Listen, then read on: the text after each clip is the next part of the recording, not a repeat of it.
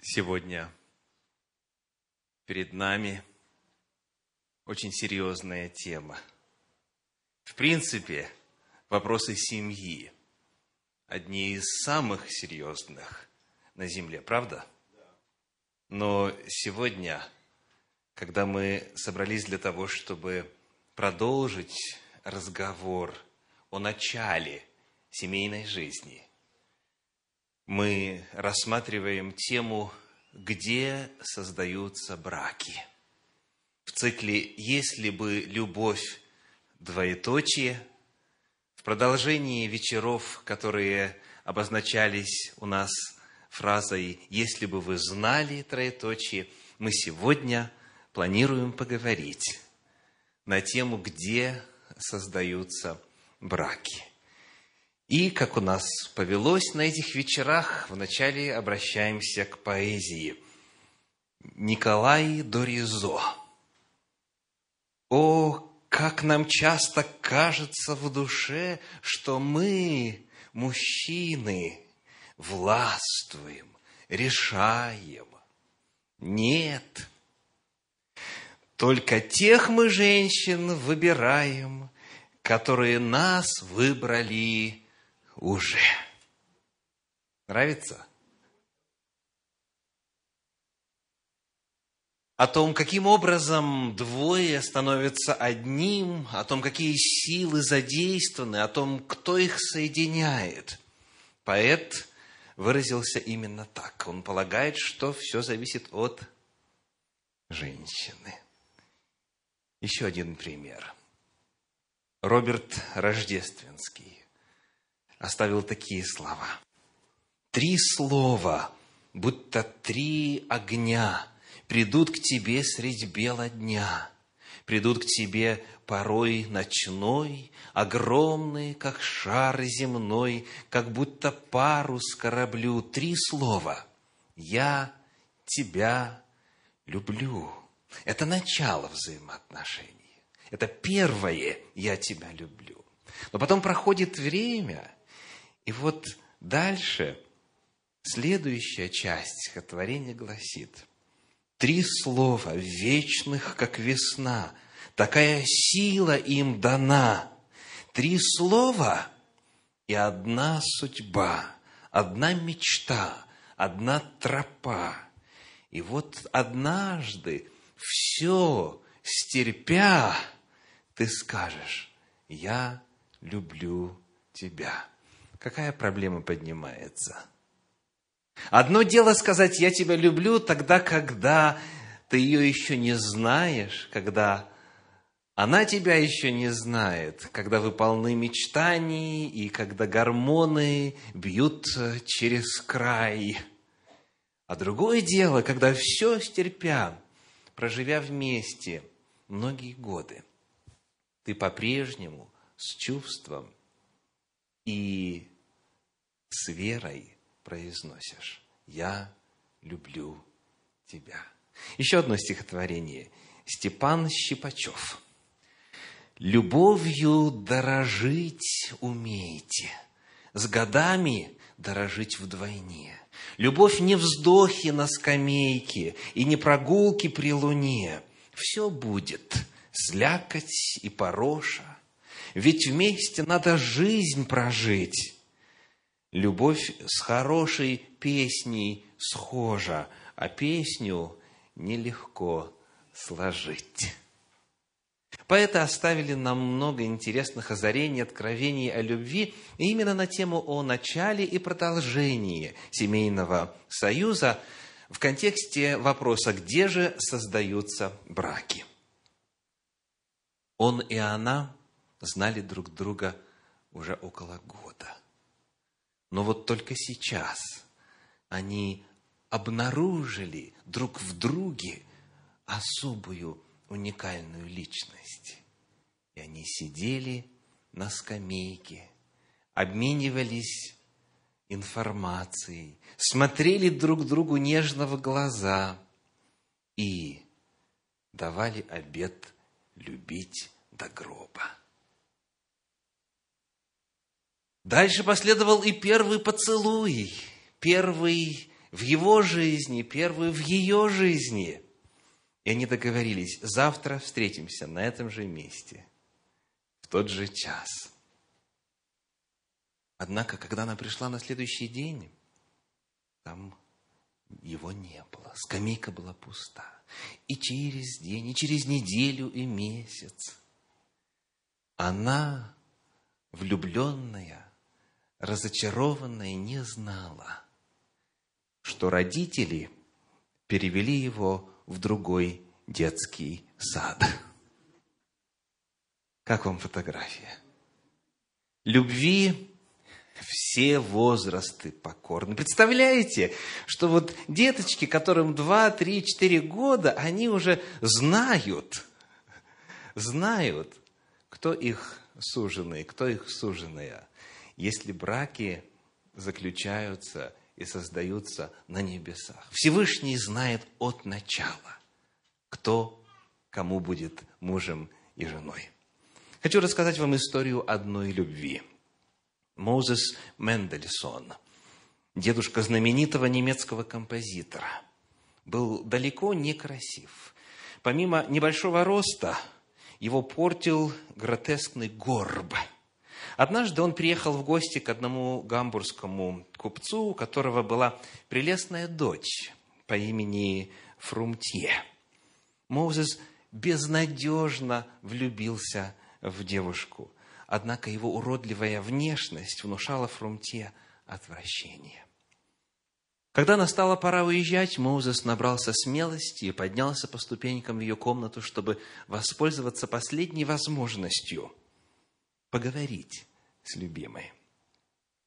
Она была прекрасна, как ангел. Однако упорно отказывалась на него смотреть, что причиняло ему боль. После нескольких безуспешных попыток завести разговор, Моузес робко спросил, «Скажите, вы верите в то, что браки совершаются на небесах?» «Да», — ответила она, по-прежнему уставившись в пол. «А вы?» «И я тоже», — отозвался он. Видите ли, всякий раз, когда мальчик появляется на свет, Господь на небесах объявляет ему, на какой девочке ему впоследствии предстоит жениться. Когда я родился, продолжил он, то мне тоже показали мою будущую невесту. Но при этом Всевышний добавил. Интересно узнать. Твоя жена будет горбатой.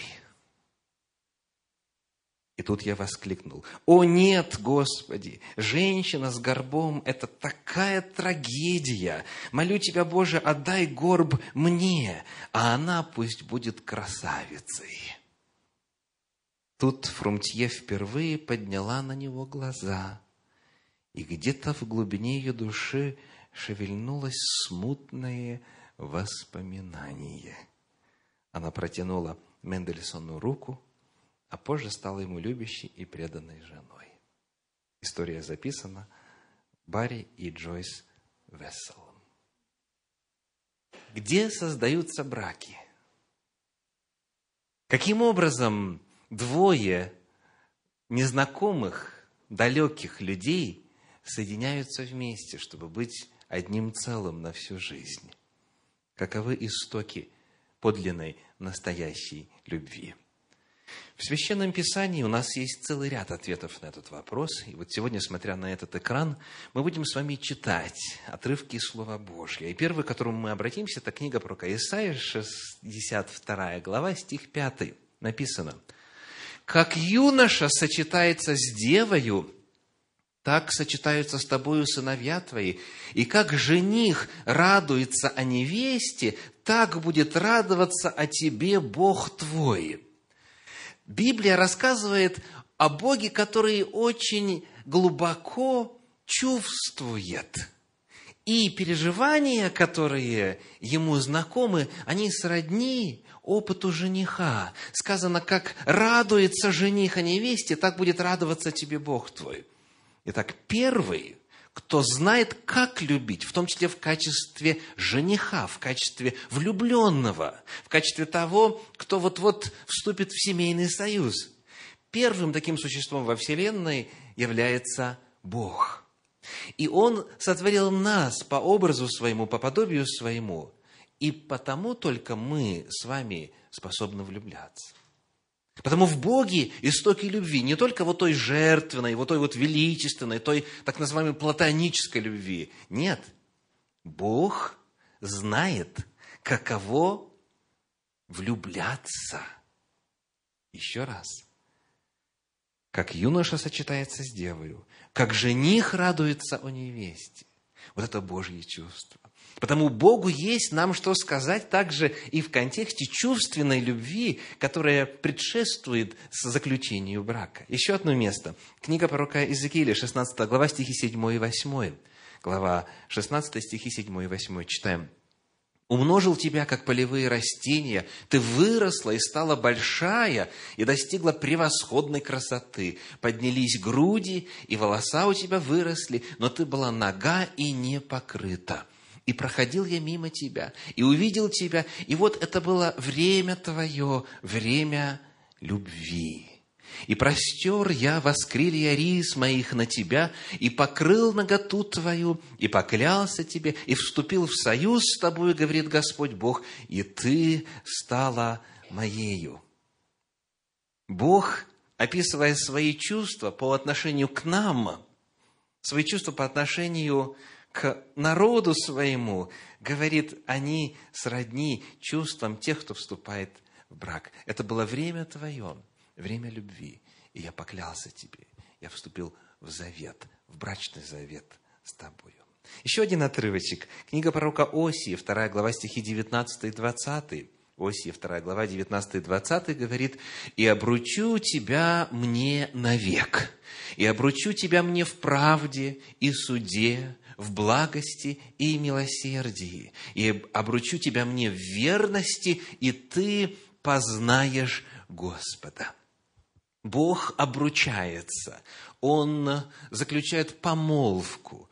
У Него есть широкий аспект, широкий спектр и возможность испытывать разные аспекты любви, в том числе и чувственной. Потому наши с вами познание о любви и наша способность любить, и, соответственно, самый лучший учитель для влюбленных – это наш Господь. Все от Него. И способность, и знание, и умение. И в Своем Слове, в Библии, в Священном Писании, Он оставил нам секреты любви. Итак, зная, что в Боге мы можем найти ответы на все вопросы касательно любви, давайте теперь посмотрим на вопрос, кто создает браки. Римская Матрона спросила раби Иосиф бен Халафту, за сколько дней Господь создал мир? Он ответил, за шесть дней, ибо так написано в книге Исход 31.17, за шесть дней создал Господь небо и землю. И вот представительница знати Рима задает следующий вопрос. А чем он занимается с тех пор? Все сделал. Все дела были его совершены. И вот ответ Равина. Он заключает браки. Такой-то будет мужем, такой-то и так далее. Но это и я могу делать, сказала Матрона. У меня много рабов и рабынь, я могу легко составить из них пары. Кто-нибудь из вас э, пробовал в такой роли выступать? Э, Раби Иосиф сказал, тебе кажется, что устраивать браки очень просто, но для Бога это так же трудно, как заставить расступиться Красное море.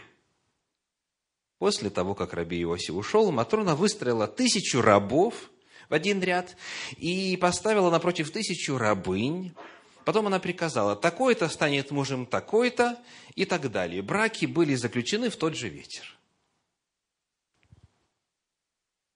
На утро новобрачные пришли к Матроне. Один с раненой головой, другой без глаза, все пока мужчины, да? Третья со сломанной ногой. и у них потери. Они стали кричать, я не хочу эту женщину, я не могу жить с этим мужчиной. Римская Матрона послала за раби Иоси и сказала ему, твоя Тора права, и то, что ты мне сказал, истина. Раби Иоси ответил, вот видишь, ты думала, что устраивать браки легкая работа, а оказалось, что легче заставить расступиться Красное море. Я прочитал для вас отрывок из документа, который называется «Песикта Дерав Кагана 2, раздел 4». Итак, кто создает браки? Прав ли был Равин? Бог ли это делает? В действительности ли он этим занимается, закончив творение всего, что было сотворено за шесть дней? Что говорит Священное Писание? Евангелие от Матфея, 19 глава, стихи с 4 по 6 рассказывают. 19 глава, с 4 по 6, слова Иисуса Христа. Он сказал им в ответ, «Не читали ли вы, что сотворивший вначале мужчину и женщину сотворил их?» И сказал, «Посему оставит человек отца и мать и прилепится к жене своей, и будут два одною плотью». Так что они уже не двое, но одна плоть. Итак, что Бог сочетал, того человек да не разлучает. Здесь Иисус Христос цитирует описание создания первой супружеской пары. Но помните ли вы, почему он вспоминает эту историю? Потому что он отвечает на вопрос, можно ли разводиться когда? Вот тогда, в первом веке нашей эры.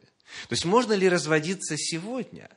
И он отвечая на вопрос о том, каков статус и связь друг с другом мужа и жены сегодня, говорит, что Бог сочетал, того человек да не разлучает. Итак, кто сочетывает мужа и жену? Бог. То есть Священное Писание устами Иисуса Христа совершенно определенно заявляет о том, что Бог в действительности занимается и доселе подборкой пар – Потому вот эта мысль о том, что браки создаются на небесах, она не без библейского основания. В ней есть библейская правда. Но все не так просто. Книга притчи, 14 глава, 1 стих. Притчи 14.1. «Мудрая жена устроит свой дом, а глупая разрушит его своими руками. Кто создает дом? Кто создает семью? Как вы думаете, о каком доме идет речь? Она строитель? Нет? О чем идет речь? О взаимоотношениях. Мудрая жена устроит свой дом. Она создаст взаимоотношения, она создаст атмосферу, она добьется того, чтобы в семье был мир, лад и так далее, а глупая своими собственными руками. Не ввиду соблазнительной секретарши, не по причине какого-то увлечения мужа на стороне. Нет, она сама может разрушить свою семью. И потому появляется вопрос, так кто же создает брак? Бог? Он ли людей соединяет? Он ли их делает единым? Или же люди, мужья и жены на земле. Бог на небе или люди на земле. Неужели здесь у нас примеры противоречия в объяснении сути и природы брака и семейного союза? Конечно же нет. Давайте посмотрим, что означает вот эта фраза, когда люди говорят, нам важно получить от Господа благословение на нашу семью. Что означает вот эта фраза, когда люди говорят, мы венчались в церкви, мы получили Божье благословение? Что означает благословение? Что происходит, когда Бог кого-то благословляет? Вы знаете, каково распространенное понимание? Оно очень похоже на то, чему нас учили наши предки в сказке о золотой рыбке. То есть, от чего счастье зависит? От волшебных слов. Да? Хочу, чтобы у меня вот это было. Хочу, чтобы вот это было. И вот это вот, как говорится, золотая рыбка произносит соответствующие слова, и все становится реальностью. И многие вот проецируют вот такое представление на Бога. Бог ведь всемогущ. Для него нет ничего невозможного. Потому если Он вас благословляет, то тогда счастье семейное будет каким? Автоматическим, неизбежным. То есть, многие венчаются в церкви почему? Для того, чтобы иметь гарантию, что у них все будет ладно. И ожидают, что если Господь благословит э, посредством э, священника или пастора, или там, равина и так далее, в любом случае духовного лица, то тогда придешь домой, и все будет ладно, все будет автоматически хорошо. Потому давайте проверим, в действительности ли Божье благословение вот именно так работает. Что означает, что Бог кого-то благословил или что-то благословил? Книга Второзакония, 28 глава, стихи 2, 3, 6 и 8. Прочитаем. 28 глава, 2, 3, 6 и 8. «И придут на тебя все благословения сии, и исполнятся на тебе, если будешь слушать глаз Господа Бога твоего. Благословен ты в городе и благословен на поле, Благословен ты при входе твоем, и благословен ты при выходе твоем. Пошлет Господь тебе благословение в житницах твоих и во всяком деле рук твоих, и благословит тебя на земле, которую Господь Бог твой дает тебе. Что здесь указано касательно природы благословения? Благословит тебя Господь, если условие то есть Господь не может благословить человека, который нарушает условия обретения благословения. Это первое. Господь тебя благословит, если, если будешь слушаться Его, жить по воле Его, соблюдать законы Его, Господь тогда тебя благословит. Во-вторых, обратите внимание, что Господь благословляет, когда человек в городе и на поле – Господь благословляет, когда человек входит, и когда человек выходит, Он благословляет его во всяком деле его рук. То есть Бог благословляет что? Действия, усилия, активность человека.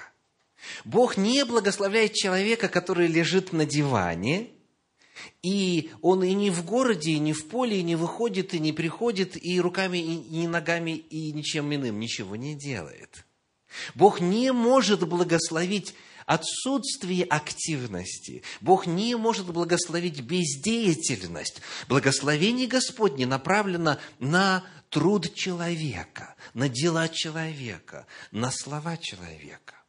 Потому, когда мы говорим о том, что вот кого-то Господь благословил – это, согласно Священному Писанию, сразу же подразумевает, что этот человек выполняет условия, на которых благословение мы получаем. То есть человек живет по воле Божьей. А во-вторых, означает, что человек что-то делает, он работает, он активен.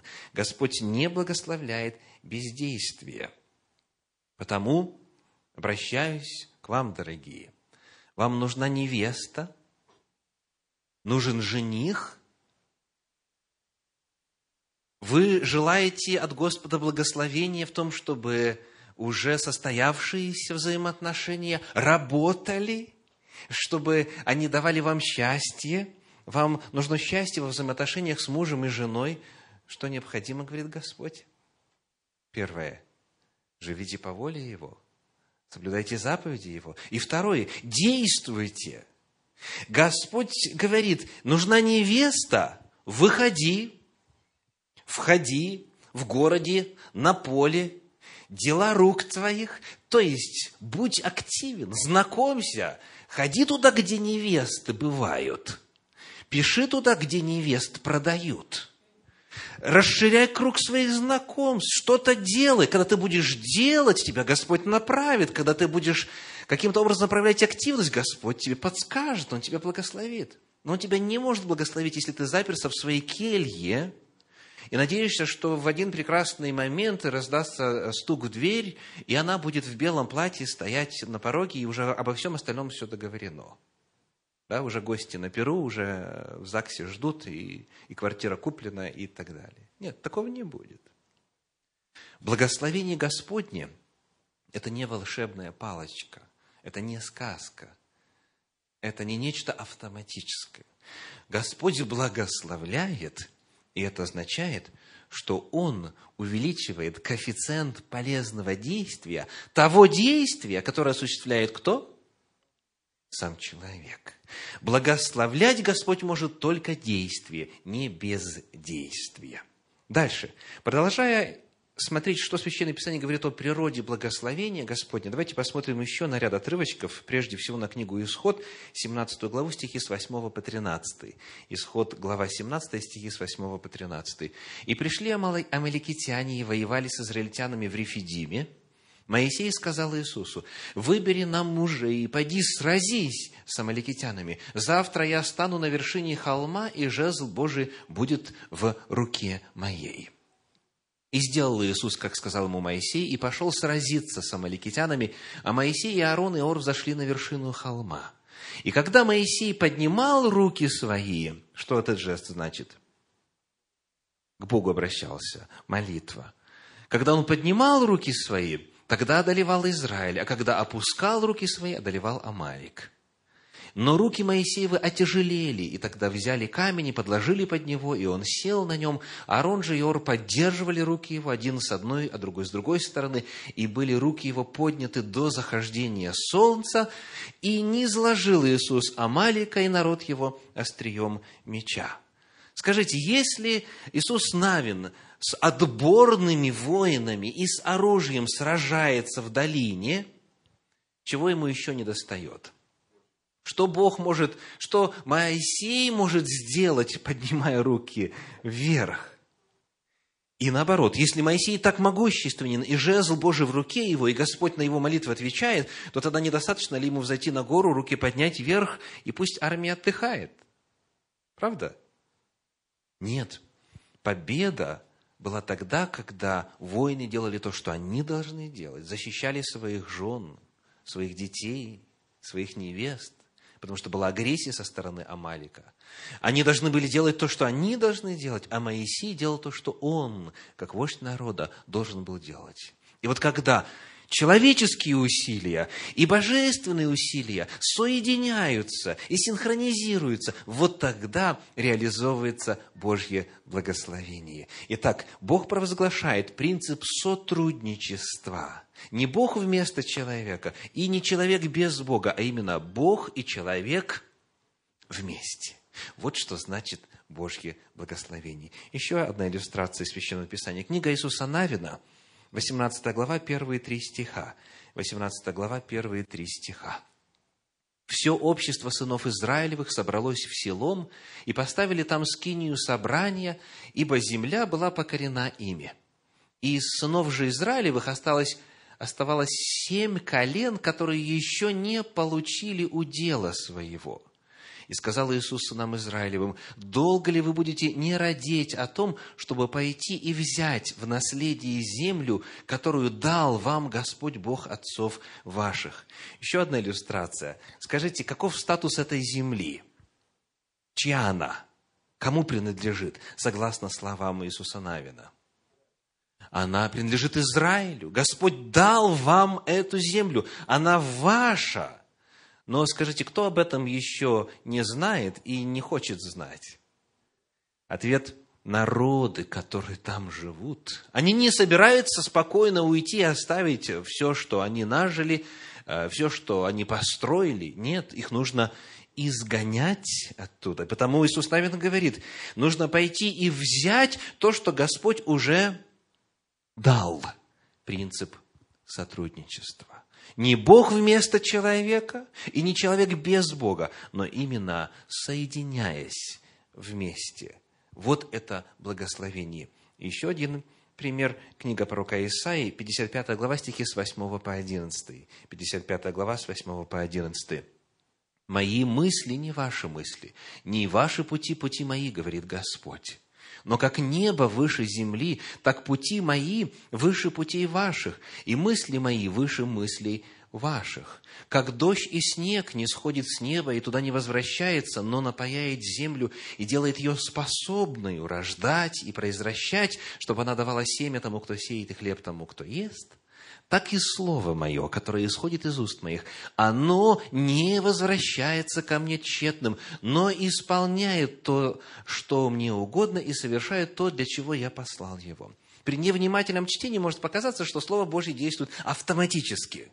Бог его послал, и оно обязательно сделает то, что должно сделать. То есть, иными словами, если Бог благословил кого-то, кто венчался вот э, с участием представителей Бога, кто в молитве получал с участием родителей так, и так далее – благословение свыше, значит, тогда они обречены на счастье. Господь Слово послал, и оно обязательно свою работу произведет.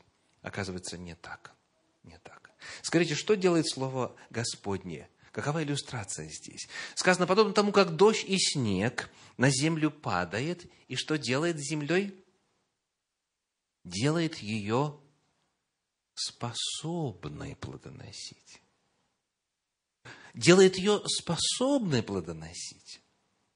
Но скажите, достаточно ли дождя и снега, чтобы появился плод? Нет, нет необходимо вспахать, посеять, проборонить, потом, возможно, поливать, возможно, потом а, пропалывать и так далее. Слово Божье дает способность, но эта способность не реализовывается автоматически, когда речь идет о свободных существах, от которых требуется отклик.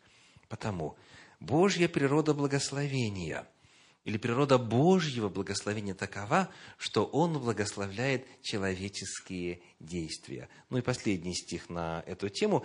Второе послание Коринфянам, 9 глава, 10 стих говорит, 2 Коринфянам 9, 10. «Дающий же семя сеющему и хлеб в пищу подаст обилие посеянному вами и умножит плоды правды вашей». Ну, давайте рассмотрим, что делает человек, что делает Бог – Начнем с Бога. Что Он делает, согласно тексту? Он дает семя. Человек сам семя не может э, произвести, создать. Нет. Бог дает семя. Потому что в семени жизнь содержится. Итак, Бог дает семя. Что еще Бог дает? Он дает, сказано, обилие посеянному вами и умножит плоды правды. То есть Бог может возрастить, Бог может дать плод. Теперь давайте посмотрим, что человек должен сделать. Человек должен посеять. Человек должен посеять. Еще раз, дающий же семя сеющему, и хлеб в пищу подаст обилие посеянному. Дважды в тексте утверждается, что человек должен работать. И вот именно когда Бог и человек работают в унисон, по одному плану, по одной воле, по Божьим законам, вот тогда бывает результат. Итак, где создаются браки?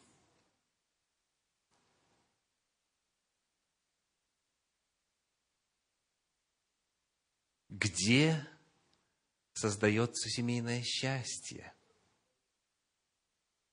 Давайте посмотрим на Божью модель.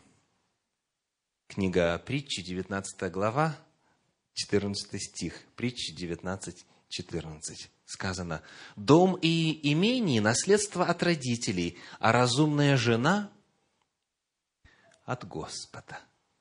Итак, Господь дает жену. Разумная жена – от Господа.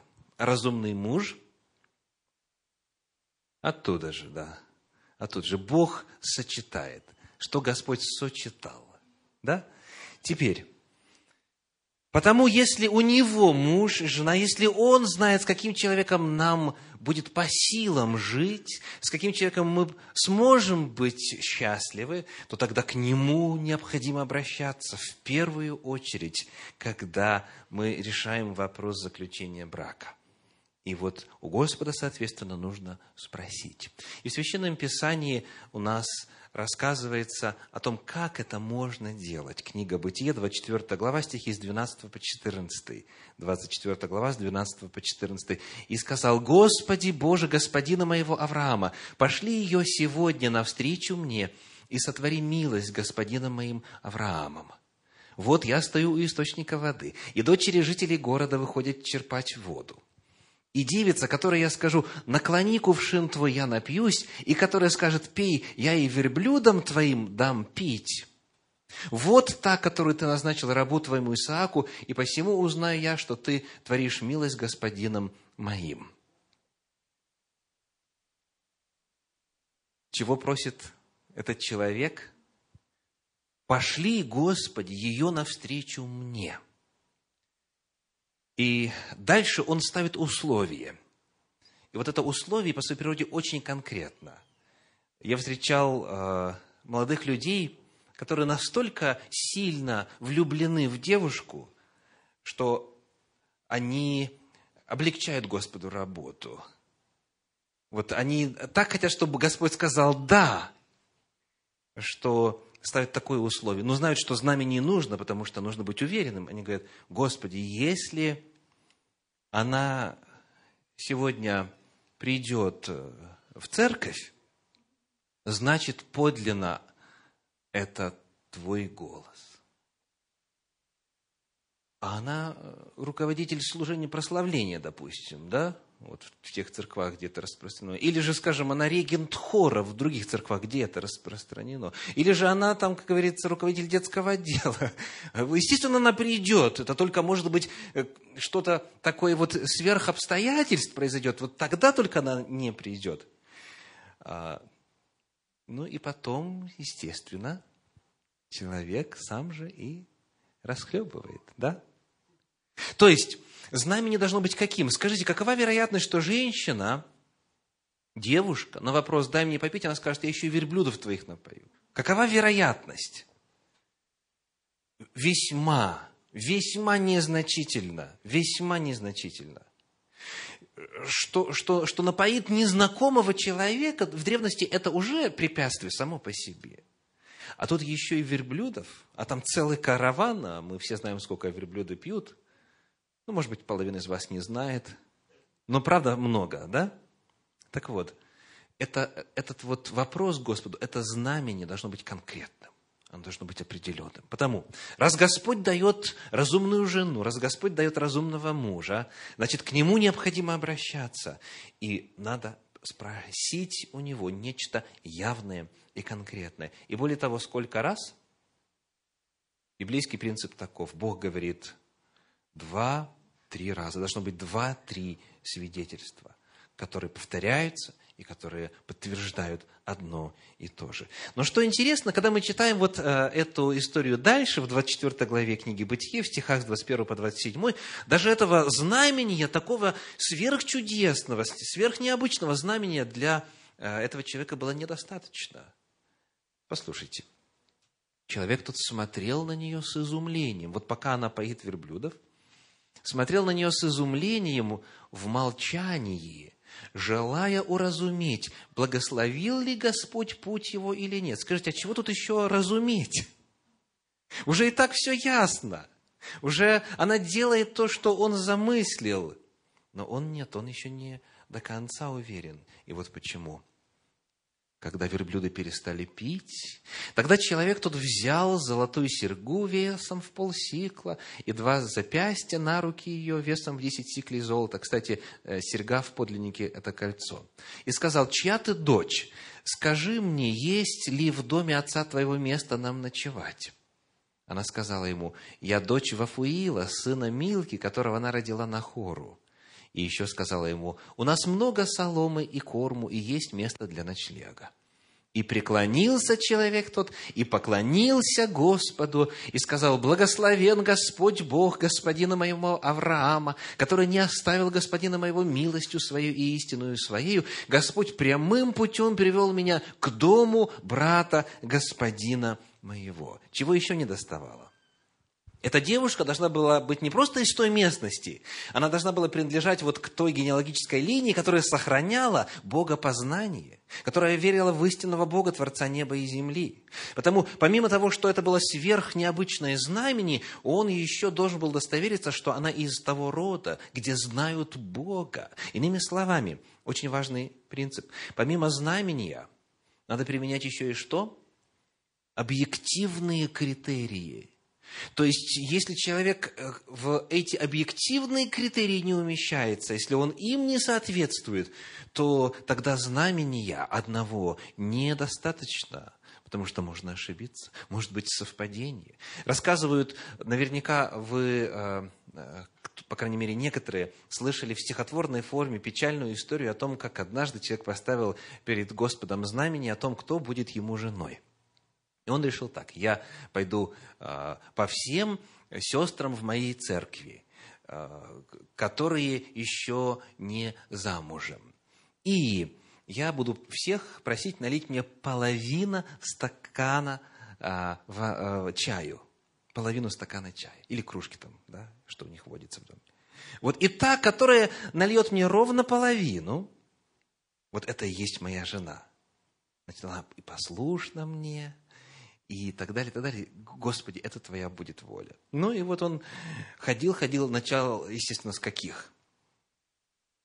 Красивых. Начало с э, обеспеченных, да. ну, вначале красивых, потом обеспеченных. Потом... И потом в конце пришел э, к девушке, ну, как говорится, в самую последнюю очередь и попросил, налей мне половину стакана чая. Она выходит с кухни, ровно половина. Он на ней женился. Был несчастен всю жизнь. И потом оказалось, что в чайнике больше не было чая. Она говорит, как я по капле чай тебе цедила. Она всю жизнь вспоминала. Потому знамения одного Отдельно взятого недостаточно. Необходимо повторение, два-три раза Господь говорит. Дальше есть и объективные критерии. В отношении некоторых девушек, в отношении некоторых юношек даже и спрашивать не нужно, потому что это явно против воли Божьей. Благословение – это что? Это следствие повиновения Богу и исполнения Его заповедей. Бог не сможет благословить тот союз, который противоречит Его воли. Итак, Божья модель заключается в том, чтобы обратиться к Господу, чтобы помолиться Ему, чтобы попросить знамения от Него, чтобы попросить откровения от Него, и чтобы применить объективные критерии, которые оставлены в Священном Писании. И, получив это, необходимо сделать следующее. Книга пророка Амоса, 3 глава, стихи с 3 по 6. Амоса, 3 глава, с 3 по 6. Пойдут ли двое вместе, не сговорившись между собою? И далее еще ряд вопросов. Ревет ли лев в лесу, когда нет перед ним добычи? Подает ли свой голос львенок из логовища своего, когда он ничего не поймал? Попадает ли птица в петлю на земле, когда селка нет для нее?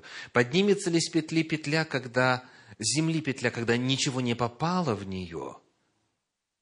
Скажите, как называются все эти вопросы? Риторические. То есть это утверждение определенных констант. Это утверждение того, что соответствует порядку мироздания. То есть вот так бывает, и только так бывает, по-другому не бывает. И вот в числе этих констант сказано, пойдут ли двое вместе, не сговорившись между собой.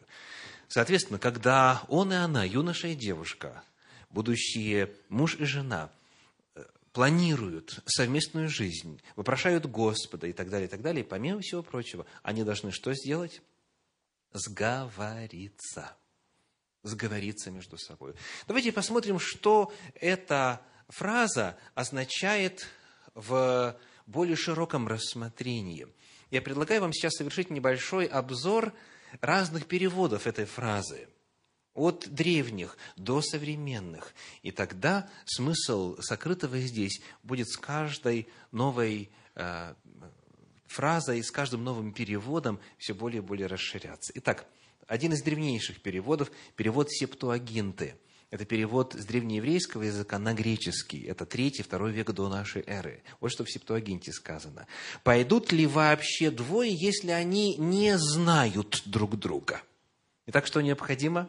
Узнать друг друга, необходимо познакомиться друг с другом. Дальше перевод короля Иакова говорит, могут ли двое идти вместе, если между ними нет согласия. То есть необходимо знание друг друга, необходимо согласие друг с другом. Еще один перевод, перевода Revised Standard Version говорит, идут ли двое вместе, если они не назначили встречу. Представляете?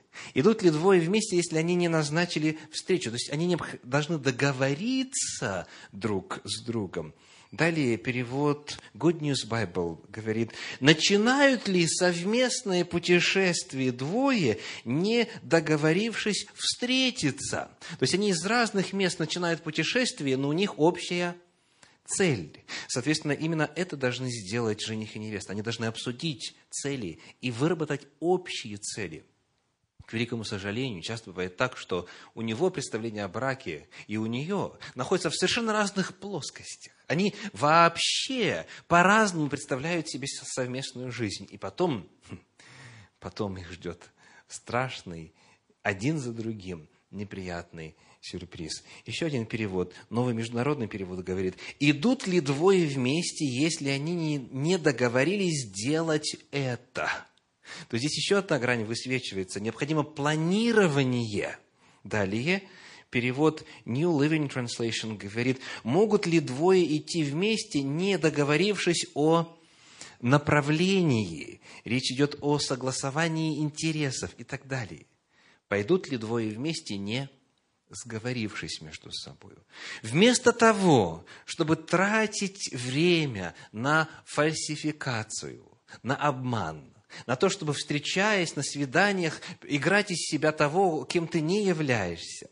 Вместо того, чтобы э, пыжиться, тужиться и создавать впечатление, которого на самом деле, э, которое не соответствует реальности, молодые люди призваны обстоятельно и честно и открыто обо всем поговорить, обо всем договориться – вы знаете, как часто бывает здесь, в Соединенных Штатах Америки, когда люди ищут жилье. Вот им хочется снять в таком приличном районе домик и так далее. И чтобы впечатлить арендодателей, чтобы впечатлить владельцев, они что делают? Берут в аренду дорогой автомобиль, они берут, покупают красивую одежду дорогую, потом ее сдают, да, после того, как подписан договор. А потом оказывается, что э, у них, как говорится, за душой ничего нету. Но впечатление было грандиозное. И в эпоху, когда еще не было возможности проверять кредитные показатели, да как, как сейчас э, в помощь домовладельцам, сдающим жилье в аренду, есть в США, многим удавалось такие обманывать. Вот приблизительно так выглядит ситуация, когда он и она что называется, э, бросают пыль друг другу в глаза. Не этим надо заниматься. Божья модель такова. Договаривайтесь, разговаривайте, обсуждайте ваши цели. Обо всем обстоятельно поговорите. И еще очень важный момент. В книге Екклесиаст, в 7 главе, в 20 стихе написано, Екклесиаст 7, 20.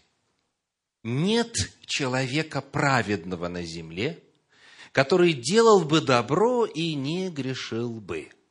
Нет человека праведного на земле, который делал бы добро и не грешил бы. Скажите, относится ли это к вашей возлюбленной?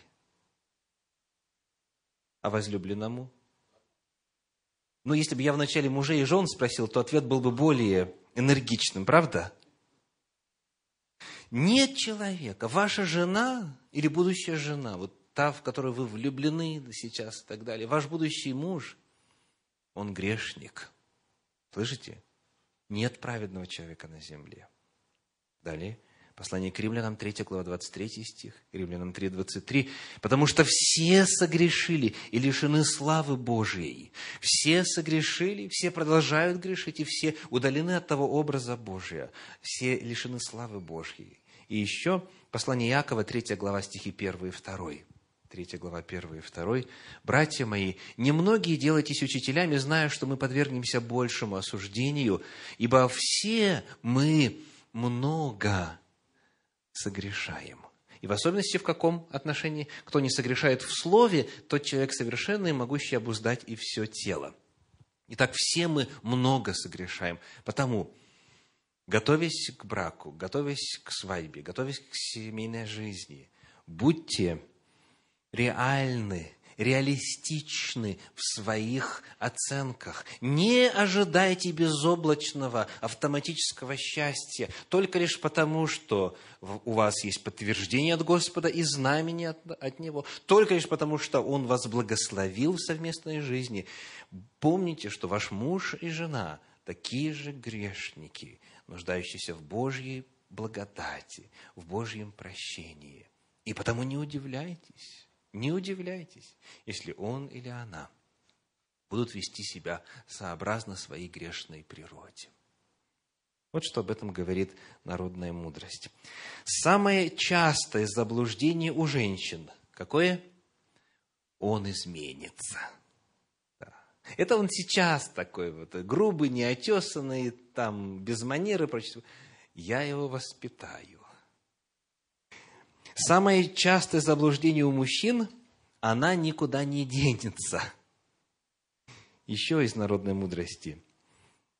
Идеальных отношений нет, гласит народный опыт.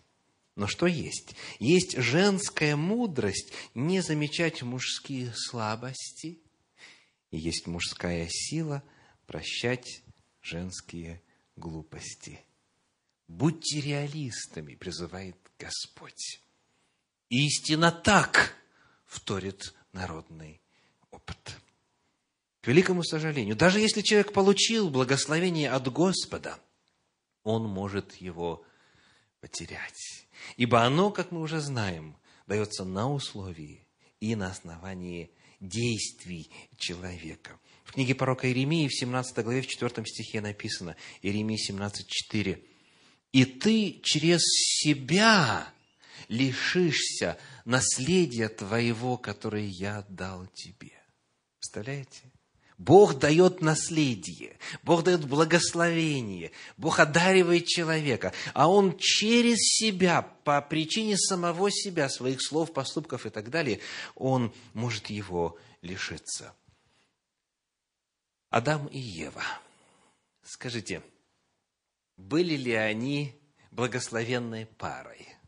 Как у них все начиналось?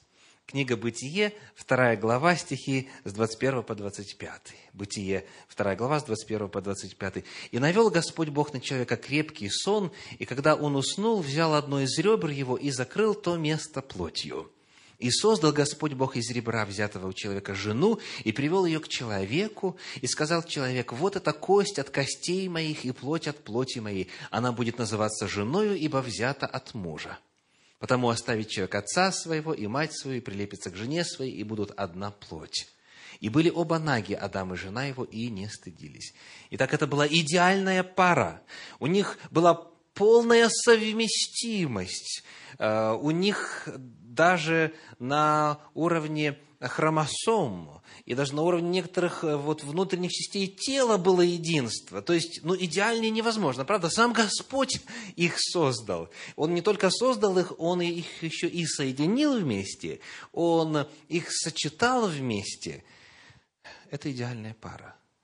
Как говорят э, в Америке, what could possibly go wrong? Что может в принципе случиться плохого? Итак, что же случилось? Даже когда сам Господь физически, лично сочитывает людей, как Адама и Еву, они теперь, получив это благословение, могут его либо донести, пронести через всю свою жизнь и увеличить его меру, либо, наоборот, расплескать, растерять, разбазарить и растранжить, не сохранить. Так и произошло. Третья глава книги Бытие, стихи с 9 по 12, стих 16 описывает агрессию во взаимоотношениях между ними, после того, как они согрешили. Дальше пророческий Господь говорит о том, что будет притеснение, будет господство мужского пола над женским. Это не Божья воля, это Божье знание о том, каково будет, как оно будет осуществляться в истории земли. Дальше. У них трагедия происходит между детьми. 4 глава, 8 стих говорит, «И убил Каин Авеля, брата своего». Это страшная трагедия. Происходит братоубийство. Старший убивает младшего. Их семья была наполнена горем. Их семья была наполнена проблемами. И более того, книга «Послание к римлянам», 5 глава, 18 стих говорит, римлянам 5, 12, 5 глава, 12 стих говорит, «Посему, как одним человеком грех вошел в мир, и грехом смерть, так и смерть перешла во всех человеков, потому что в нем все согрешили. Мы все были с вами в Адаме и Еве. Не только они свою жизнь лишили Божьего благословения, но и жизнь потомков. И точно так же и все мы. Получив от Господа благословение, мы можем его растерять. И не только мы, но и потомки наши. Еще одна пара – Исаак и Ревека. Была ли воля Божья на их союз? Вне всякого сомнения. Сегодня мы говорили об этом. И знамение было, и подтверждение, и все очень радужно начиналось, не правда ли? Более того, когда они встретились, книга Бытие, 24 глава, 26 стих говорит, 24-26, сказано, а, нам нужен самый последний, наверное, это 56 а, последний стих этой главы. Посмотрите, 24 глава, последний стих этой главы. «И вел ее Исаак», 67 стих, «и вел ее Исаак в шатер Сары, матери своей, и взял Ревеку, и она сделалась ему женою, и он возлюбил ее». И любовь была. Божье благословение, Божья воля, Божье одобрение и чувство друг к другу. Все начиналось безоблачно. Однако их вскоре посещает первая проблема. В 25 главе, стихи 20-21 описывают, что она оказалась какой? Ревека была неплодна. Но у Исаака обетование о том, что потомство его будет как песок на берегу моря. А Бог ему дал невесту, которая даже одного родить не может. И сказано, он 20 лет о ней молился. Те из вас, кто знают семейные пары, которые пытаются зачать ребеночка, но не могут, могут лучше понять, насколько большой стресс и давление оказывает на взаимоотношения вот этот вот факт отсутствия фертильности, отсутствия плодородия. Почему?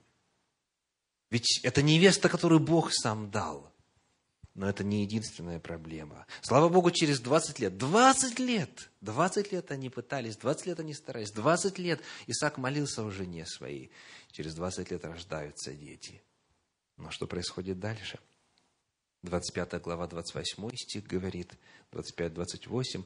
«Исаак любил Исава, потому что дичь его была по вкусу его, а Ревека любила Иакова». Что происходит? Они разделили детей – у них любимчики появились. Он любит, отец любит одного, мать любит другого. Это страшное явление, со всеми вытекающими отсюда последствиями. Далее, 27 глава стихи с 5 по 10 описывают, как Ревека, она идет на обман, она обманывает своего мужа, вот того, с кем она стала одной плотью. Обман, недоверие во взаимоотношениях. Далее, в 27 главе 46 стих – рассказывается, как э, она манипулирует своим мужем. Вместо того, чтобы решать вопрос по существу и рассказать о проблеме между братьями, она говорит вот что.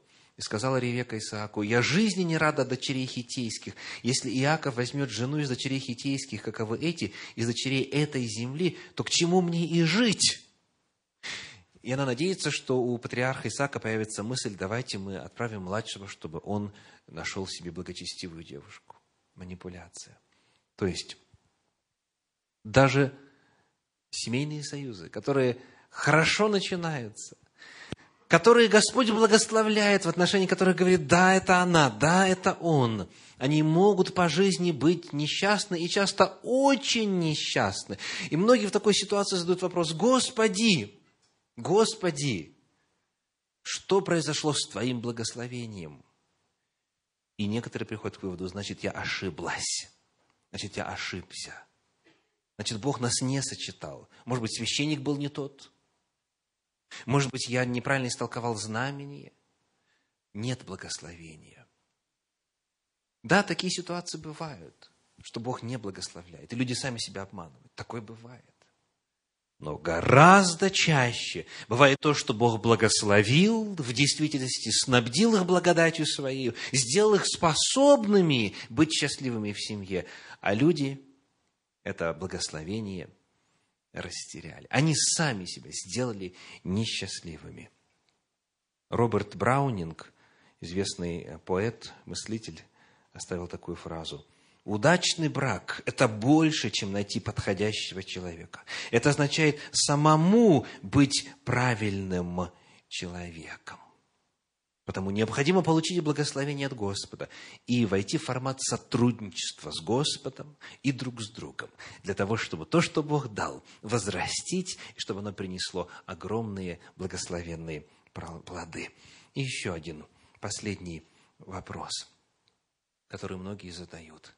Вот когда поссорились, когда, может быть, не все ладно, или когда позвонила подруга, вышедшая замуж за того, кто тоже вам предлагал руку и сердце, или когда на одноклассниках увидел фотографию той, э, с которой встречался в молодости, и видишь, как она ослепительно выглядит, и так далее, и так далее, появляется вопрос. Какой? А что было бы, если? Что было бы, если? Очень многие задают этот вопрос. Вот за Ваську, если вышла замуж, Смотри, у него 10 квартир в Москве. Какие автомобили, какой бизнесмен, как у него жена одевается. А мой-то, мой. Ух, надо было мне все-таки принять вот то предложение, да? И так далее. А что было бы, если? Что отвечает Господь тем, кто такой вопрос себе задает? Книга Экклесиаст, 1 глава, 15 стих говорит, «Чего нет, того нельзя считать». Слышите? Чего нет, того нельзя считать. То есть, вы не знаете, как оно было бы. Если это реальность, ее можно проанализировать, ее можно характеризовать, ее можно как-то описать, ее можно сосчитать. Но этой реальности нет. То есть то, что там у этого э, Василия Ивановича или кого-нибудь там Петровича, вот то, что есть у него, нет у вас. Вы не муж и жена. Не думайте об этом. О том, что могло бы быть, если бы, думать нельзя, потому что этого нет. Это не реальность. Еще раз, чего нет, того нельзя считать. Невозможно. Это просто-напросто неразумно. Евангелие от Луки, 9 глава, 62 стих, Луки 9, 62. Но Иисус сказал ему, «Никто, возложивший руку свою на плуг и озирающийся назад, не благонадежен для Царствия Божия». Что будет, если тот, кто вот э, во время э, работы на поле, за плугом находясь, смотрит назад? Он и сейчас будет несчастен – и в будущем будет еще более несчастен. К великому сожалению, вместо того, чтобы сконцентрироваться, чтобы ты сейчас ровненько шел, чтобы у тебя сейчас все было ладно, многие задают вопрос, а что было бы, если? И Господь говорит, не делайте это, не делайте это. Послание к филиппийцам, 3 глава стихи с 13 по 16. Филиппийцам 3 глава с 13 по 16. Сказано, «Братья, я не почитаю себя достигшим, а только забывая задние, что делая? Забывая задние.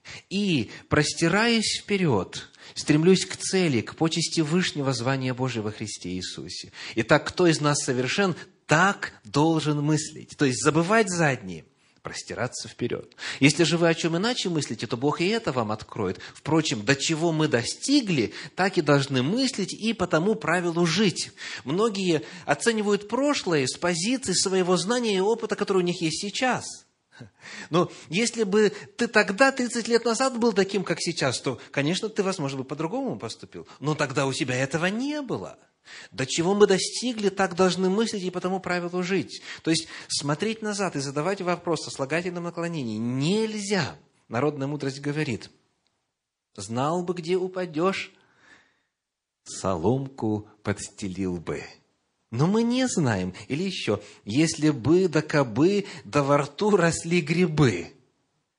И продолжение еще более уникально. То был бы не род, а целый огород. То есть это было бы нечто совершенно иное, это была бы совершенно иная реальность, но ее, этой реальности сейчас нету. А твоя реальность, твое счастье, вот оно у тебя дома. Так его и воспринимай. Народная мудрость. Цените то, что у вас есть сейчас, рядом. И никогда не думайте, а может быть. Почему? Последняя фраза. Может и не быть.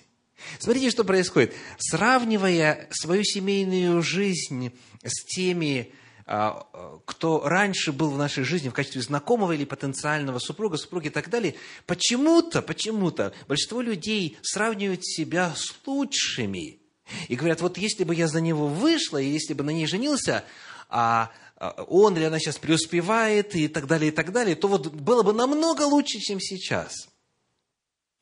А почему не рассматривать и другие варианты? Своих одноклассников или знакомых, которые спились, которых давно уже нет, которые в нищете живут. Это тоже был ведь вариант, правильно? То есть, почему, почему свое нынешнее состояние истолковывать в ущерб себе? Почему его, зачем его оценивать так, чтобы быть в проигрыше? Может быть, а может и не быть. Потому это отсутствие реальности, его нет. Этого счастья. Его нет. Но есть ваше счастье, которое Господь вам дал. Потому когда вот человек задает такие вопросы, когда он задает вопрос, а что было бы, если, если он задает их потому, что он не чувствует больше любви, не чувствует больше привязанности, не чувствует больше теплоты и счастья во взаимоотношениях. Надо задать вопрос, что я могу сделать для того, чтобы вернуть любовь? Не что было бы, если, никакой человек бы меня осчастливил, а как я могу то благословение, которое я получил, которое я получила от Господа в венчании, как я могу это благословение развить и расширить, и умножить, и обрести новую меру от Господа благодати. Что я могу сделать? То есть мы сейчас вот такой вопрос задаем. Последний вопрос на сегодня. А, как вернуть любовь? Если вот на самом деле жизнь уже ну, не мила с этим человеком. Бывает так, что даже уже и трудно вместе находиться, не говоря уже о какой-то радости быть вместе. Как вернуть любовь? Священное Писание предлагает. Книга Откровения, 2 глава, стихи 2 и 3. «Знаю дела твои, и труд твой, и терпение твое, и то, что ты не можешь носить развратных, и испытал тех, которые называют себя апостолами, а они не таковы, нашел, что они лжецы. Ты много переносил, и имеешь терпение, и для имени моего трудился, и не изнемогал». Итак, вот здесь описывается прошлое. Что было раньше – Раньше был труд, люди вкладывались, люди отдавали, люди жертвовали. И Господь здесь описывает состояние церкви э, в Ефесе и, соответственно, также и в э, пророческой перспективе. Но нас здесь э, интересует в первую очередь принцип любви, который здесь раскрывается. И это та самая любовь, которую мы должны любить друг друга. Это та самая любовь Агапы. Так вот, прошлое – в прошлом жертвовали, старались, с работы бежали побыстрее, готовили дом, друг для друга работали, много было сделано, труд и терпение и так далее. Но теперь дальше, читаем 2 глава 4 стих, 2-4. «Но имею против тебя то, что ты оставил первую любовь твою». Вот это то, что в большинстве браков происходит куда-то исчезает вот та самая первая любовь. Нет чувств, говорят они. Нет чувств друг к другу. Итак, диагноз – потеря первой любви. Что делать? Что делать в такой ситуации? Распространенный подход. Давайте зададим вопрос, а не ошибся ли я, когда заключил брак? Смотрят, мы друг другу ничего не чувствуем, значит, ошибся. Начинают смотреть в, в другую сторону. А что было бы, если? Господь говорит, и этот вопрос, и этот вопрос даже не задавай. А что же делать тогда? Вот рецепт. Вторая глава, пятый стих. Итак, вспомни, откуда ты не спал. Это первое слово. Что нужно сделать? Вспомнить. Ведь у тебя была первая любовь, да, когда вот вы встретились, когда вы начали встречаться. Вы потому-то и были вместе, вы потому-то и решили пожениться, если все было, как обыкновенно бывает. Естественно, бывают разные ситуации, разные обстоятельства. Но вспомни, Вспомни. Вспомни, как он в первый раз тебя за руку взял. Вспомни ваше первое объятие. Вспомни чувства твои. Вспомни, как ты готов был всем пожертвовать ради нее. Вспомни. Вспомни. У каждого есть что вспомнить, как правило, от, о той безоблачной паре, о том медовом месяце и так далее. Вспомни. И вы знаете, само воспоминание, оно людей э, вот так начинает немножечко отогревать, они немножечко расслабляются, они немного начинают приходить вот в преддверии воскресения этого чувства. Первое – вспомни. Второе, что сделай? Итак, вспомни, откуда ты не спал, и вслух покайся. Слышите? Если у вас исчезла первая любовь, касается ли это взаимоотношений с Богом, касается ли это взаимоотношений друг с другом, ибо, повторюсь, одно и то же слово описывает и те, и другие отношения, вам нужно что сделать? Кайтесь. Кайтесь. Покаяться. Ну, слово «покаяться» в подлиннике немножко отличается от того, что в русском языке сегодня. В подлиннике это, это глагол «мета ноэо», или существительное метаноя, где мета означает перемена, изменение, и дальше ноя – это разум. То есть покаяние означает изменение мировоззрения, изменение мышления. Человеку необходимо пересмотреть, соответствуют ли его понятия воле Божьей. Итак, вспомните ту первую любовь, ваш труд любви. Во-вторых, покайтесь, пересмотрите. И в-третьих, что нужно делать? И твори прежние дела. Вот и все. То есть, чтобы вернуть первую любовь, не нужно ждать с неба чувства. Господи Боже, давай снова мотыльков запустим мне в желудок, да? Как вот мы смотрели в, этой вот, э, в этом видеосюжете. Нет. Что надо делать? Твори прежние дела. Ты покупал ей раньше цветы регулярно, что делать теперь надо? Покупать. Подарки ей делал богатые, чтобы впечатлить. Делай. Ей ручку подавал, когда она из трамвая выходила? Подавал или нет? Продолжай это делать. Воскреси, возроди. То есть делай прежние дела. Веди себя как влюбленный. И совершенно не важно, влюблен ты или нет. Вообще не важно.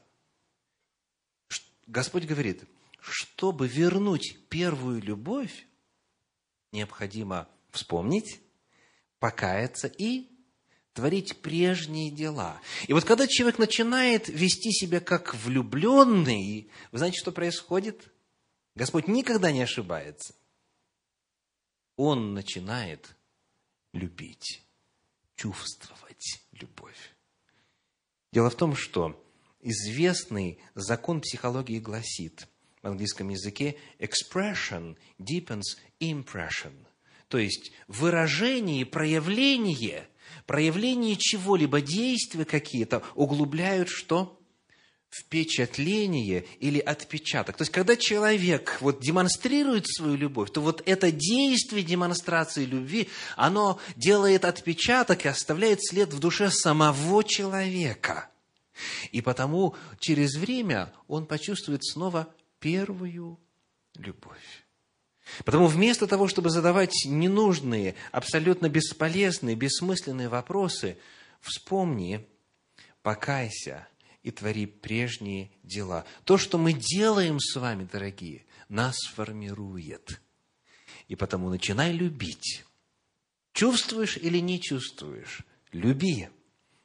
Первую любовь демонстрируй, проявляй, и увидишь, как любовь начинает разгораться в твоей душе, потому что ты начинаешь поступать по воле Божьей. И если ты по воле Божьей поступаешь, тогда Господь посылает что? Благословение. Увеличивается коэффициент полезного действия. Тогда Господь имеет право теперь тебя благословлять. Он теперь воскрешает твои чувства. Более того, та, на которую эта любовь твоя направлена, тот, на которого она направлена, на мужа или жену, он начинает в ответ тебя любить, в ответ делать знаки, и тогда все начинается заново. Снова медовый месяц. Вот это Божий план. Где создаются браки? Где? Ответ. В сотрудничестве Бога и человека в сотрудничестве неба и земли, в соединении божественных и человеческих усилий. Вот это библейская формула. Вот это формула счастья. Ну а если вы уже в конец обессилели, и вам кажется, что надежды нет, что вы уже его никогда не полюбите, когда вы в ситуации, что уже ну, просто-напросто сдаетесь и все – может быть, вам поможет следующий маленький видеосюжет. Внимание на экран.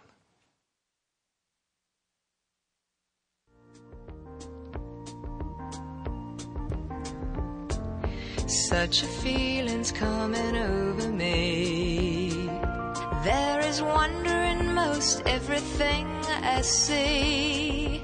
Not a cloud in the sky, got the sun in my eyes, and I won't be surprised if it's a dream. I'm on the top of the world. This is the end, beautiful friend. This is the end, my only friend, the end of our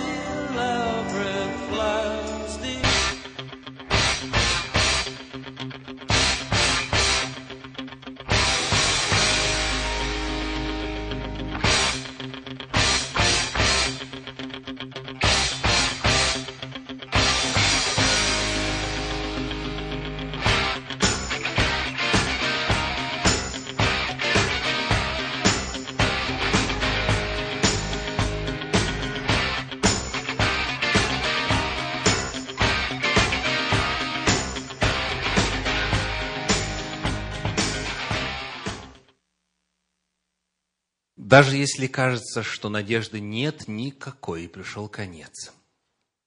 Помните, это кажущееся впечатление. Если вы живы, значит, есть надежда. Если вы живы, у вас есть ваш Господь. Благословение, которое Он вам дал, доселе реально. Да благословит вас Господь. Аминь.